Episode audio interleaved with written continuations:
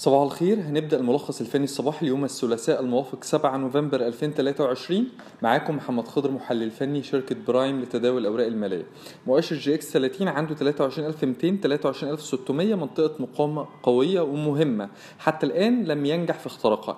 طيب احنا شايفين ايه؟ شايفين ان الأداء الإيجابي للبنك التجاري الدولي والمتمثل في قدرته على استهداف ال 65 منطقة مقاومته دي هيؤثر بالإيجاب على مؤشر جي اكس 30 وهيمكن مؤشر جي اكس 30 من اختراق منطقة المقاومة اللي قلنا عليها ما بين ال 23200 إلى 23600. رؤيتنا لا تزال إيجابية على مؤشر جي اكس 30. بالنسبة لمستويات الدعم هو عنده ال 22600 يليها 22200 وال 22200 دي ده مستوى الدعم الأهم بالنسبة لنا. بالنسبة لي مؤشر جي اكس 70 رؤيتنا لا تزال إيجابية وشايفين إن هو قادر على استهداف أو مواصلة الارتفاع لمنطقة المقاومة بين ال 4600 إلى ال 4800.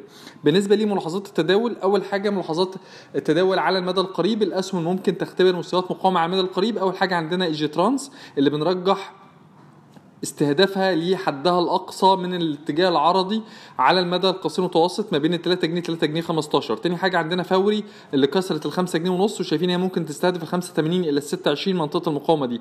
تالت حاجة عندنا العربية المتحدة للشحن والتفريغ اللي كسرت منطقة مقاومة مهمة بين 97 إلى 98 قرش شايفين هي ممكن تستهدف ما بين الجنيه 8 إلى الجنيه 15 ده على المدى القريب. رابع حاجة عندنا المتحدة للشحن والتفريغ، المتحدة للإسكان اللي كسرت مستوى مقاومة رئيسي مهم عند ال 5 جنيه 20 وشايفين ان هي ممكن تستهدف ال 6 جنيه ل 6 جنيه 20. رؤيتنا عليها إيجابية. اما بالنسبة لملاحظات المدى القصير، الأسهم ممكن تختبر مستويات مقاومة على المدى القصير. اول حاجة عندنا مصر الإسكان اللي كسرت 27 قرش شايفين ان هي ممكن تستهدف 29 الى 31 قرش. تاني حاجة عندنا الشمس الإسكان اللي اخترقت امبارح منطقة مقاومة مهمة ما بين 9 جنيه لل 8 جنيه 80 وبكده اتجاهها أصبح صاعد على المدى المتوسط ممكن تستهدف ال 11 ل 11 ونص. تالت حاجة عندنا مدينة مصر اللي كسرت 3 جنيه 40 3 45 منطقة المقاومة دي وشايفين ان هي ممكن تمتد او تواصل موجة الارتفاع الأخيرة وصولا الى 3 جنيه 70 الى ال 4 جنيه منطقة المقاومة دي. رابع واخر حاجه عندنا في ملاحظات التداول هي زهراء المعادي، والجديد اللي هنتكلم عنه في زهراء المعادي هي احجام التداول.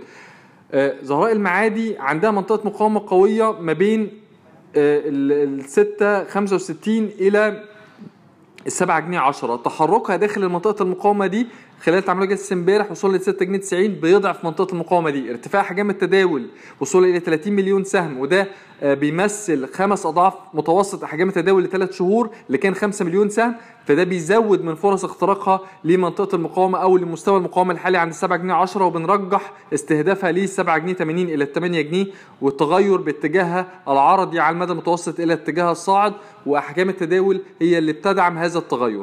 رؤيتنا عليها إيجابية على المدى القصير وشايفين هي ممكن تستهدف منطقة المقاومة التالية ما بين 87 إلى 8 يليها 8.5 إلى 9 جنيه. شكرا.